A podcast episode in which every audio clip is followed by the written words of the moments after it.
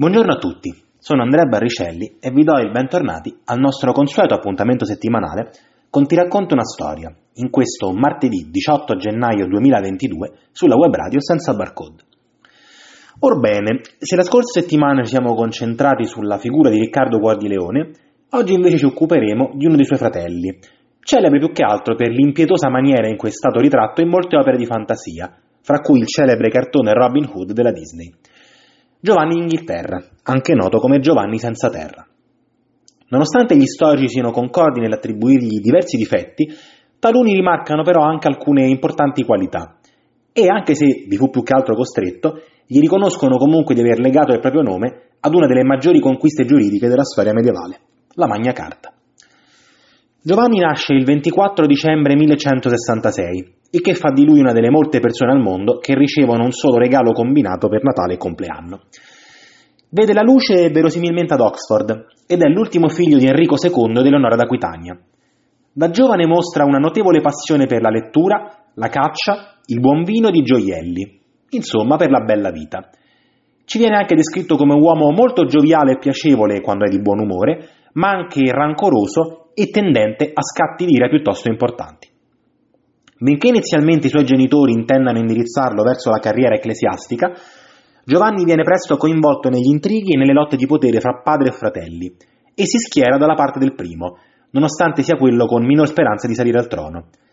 Enrico II peraltro apprezza molto il figlio, probabilmente perché è l'unico a non rivoltarsi contro di lui, e cerca anche di fargli avere parecchie terre, spesso a scapito di altri nobili o degli stessi fratelli. Tenta anche di proclamarlo re d'Irlanda, ma Papa Lucio III si rifiuta di approvare tale nomina. Peraltro Giovanni, nel suo periodo in Irlanda, riesce ad offendere i governanti locali prendendosi gioco delle loro barbe lunghe e fallisce nel garantire un efficace controllo sull'isola, dando però la colpa al viceré Ugo di Lacy. Durante l'ennesima guerra fra Riccardo, futuro Cuor di Leone, del padre, Giovanni passa dalla parte del fratello quando capisce che questi sta per vincere. Ciò gli vale la benevolenza di Riccardo, che una volta salito al trono lo nomina conte di Mortain, gli dà in sposa la nobile Isabella di Gloucester e gli concede l'amministrazione di diverse terre in Inghilterra. Più che per affetto familiare, Riccardo accontenta le pretese del fratello perché, avendo già fatto voto di partire, come sappiamo, per la Terra Santa, intende evitare tradimenti mentre è lontano da casa. Non a caso, adottando una politica di divide timpera, Riccardo nomina come suo erede il nipote di 4 anni Arturo, figlio dell'altro fratello Goffredo, nomina suo Lord Cancelliere il vescovo Guglielmo di Longchamp e conferisce importanti poteri amministrativi ai vescovi Ugo di Puise e Guglielmo di Mandeville. Tutto, insomma, per evitare di lasciare troppo potere nelle mani di un solo individuo, compreso il fratello. Mandeville però muore quasi subito dopo la partenza di Riccardo per il Levante e gli altri contendenti, compreso Giovanni, iniziano a gettarsi sul vuoto di potere come cani su un osso. Nel 1191 Giovanni riesce a fare Longchamp, principale rivale, prigioniero nella Torre di Londra e guadagna il controllo della capitale con i suoi uomini, guadagnando di fatto anche il controllo del regno. Quando Riccardo, di ritorno dalla Terra Santa, viene fatto prigioniero, sappiamo già che il poco riconoscente Giovanni tenta di pagare l'imperatore del Sacro Romano Impero Enrico VI affinché trattenga il legittimo sovrano inglese più a lungo possibile. Tuttavia, nel 1194 Riccardo riesce finalmente a far ritorno a casa e marcia contro le forze del fratello, che è costretto alla fine ad implorare il perdono. Riccardo perdona Giovanni, dichiarando che è semplicemente stato vittima di consiglieri ingannevoli, però lo priva di tutte le terre ad eccezione dell'Irlanda. Per i rimanenti 5 anni di regno di Riccardo, Giovanni si dimostra un alleato e sottoposto fedele, combattendo al fianco del fratello contro la Francia, che pure il nostro aveva cercato in passato come alleata, proprio per legittimare il proprio comando contro Riccardo. Un periodo, insomma, di alleanze piuttosto mutevoli. Quando Riccardo nel 1199 muore, si presenta un problema di successione, perché Giovanni rivendica il trono in quanto ultimo figlio di Enrico II, ma Arturo, il suddetto figlio di Goffredo e quindi nipote anche di Giovanni, ha dalla sua l'appoggio del re di Francia. Fra l'altro, la legge normanna favorisce Giovanni e quella angioina Arturo, quindi siamo in una situazione di stallo e ben presto è guerra.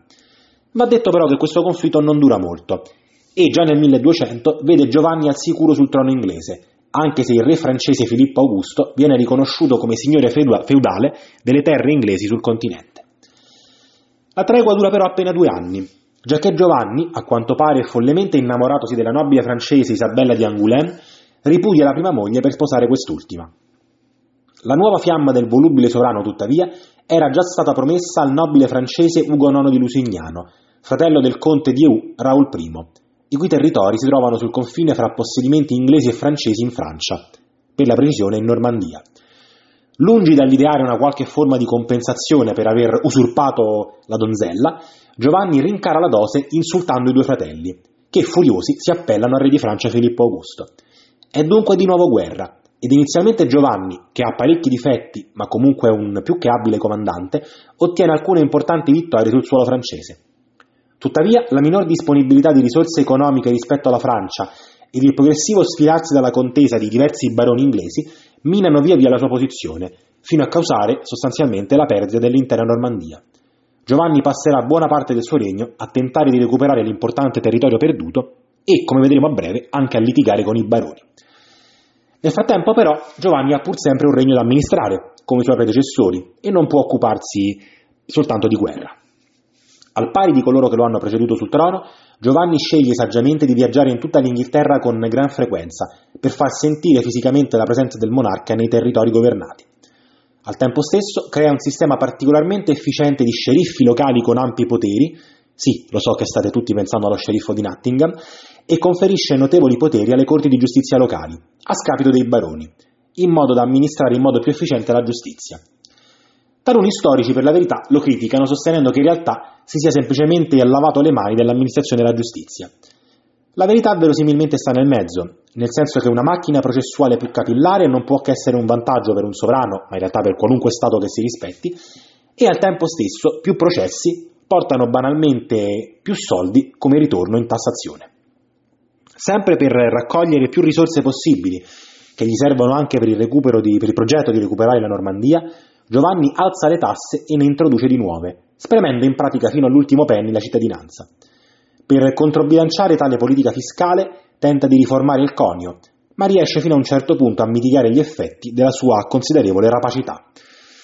Per quanto riguarda la sua corte, Giovanni la riempie di personaggi anche non nobili e in generale non si fida mai dei baroni, peraltro abbiamo visto non del tutto a torto, parecchi dei quali anzi accusa spesso di complotti ai suoi danni.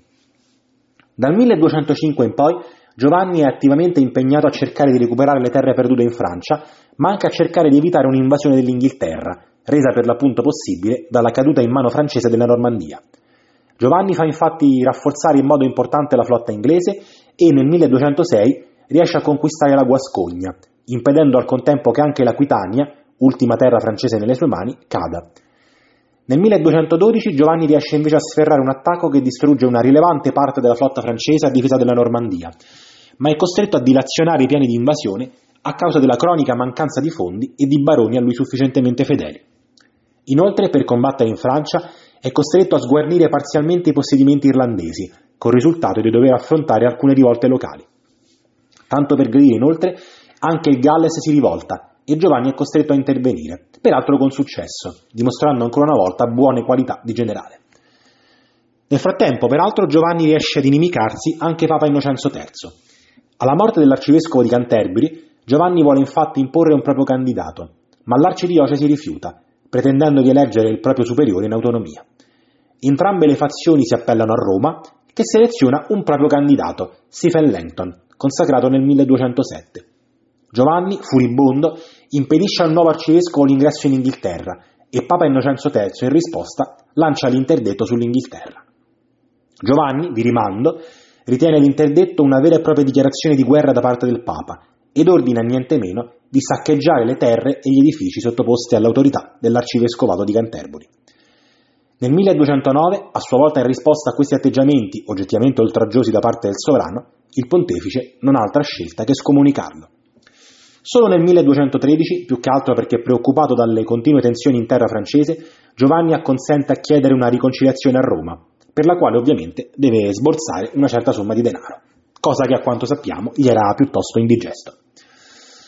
Il 27 luglio 1214 si verifica poi l'evento che segna in maniera forse irreparabile la credibilità politica e militare di Re Giovanni.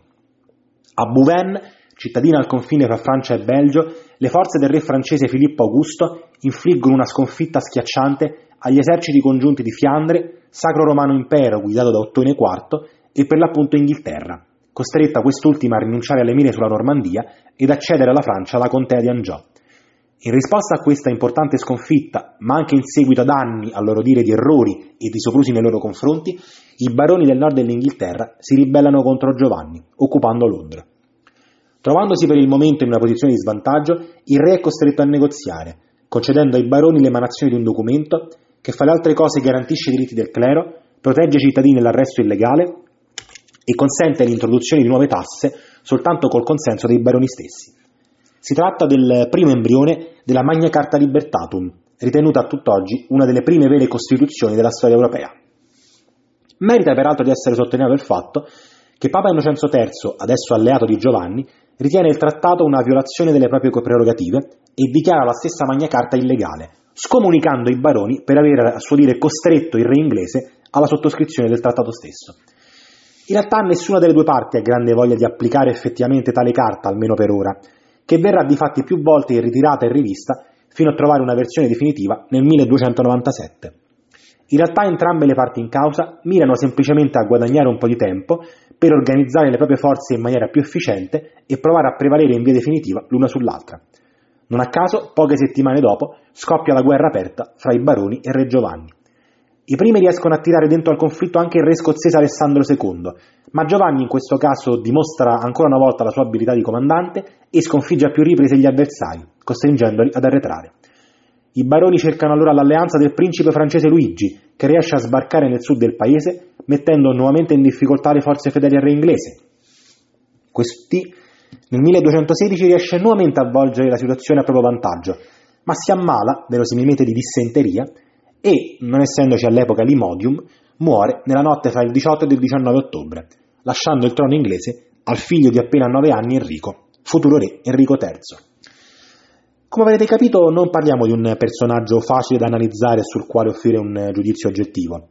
Da un lato abbiamo diversi errori e diverse politiche, specie quella fiscale, non propriamente eccezionale, e se vogliamo anche questa tendenza all'ira da parte di Re Giovanni, resa del resto celebre anche dal cartone animato della Disney, non è propriamente una qualità degna di un grandissimo sovrano. D'altro canto però parliamo di un sovrano che ha comunque saputo destreggiarsi in maniera abbastanza efficace fra rivolte e conflitti praticamente costanti, e che dopo tutto si è comunque guadagnato un posto importante nella storia del suo paese grazie all'embrione della Magna Carta, e non soltanto. Io vi ringrazio di essere stati con me per questa puntata e vi do appuntamento alla prossima settimana, come sempre sulla web radio senza barcode.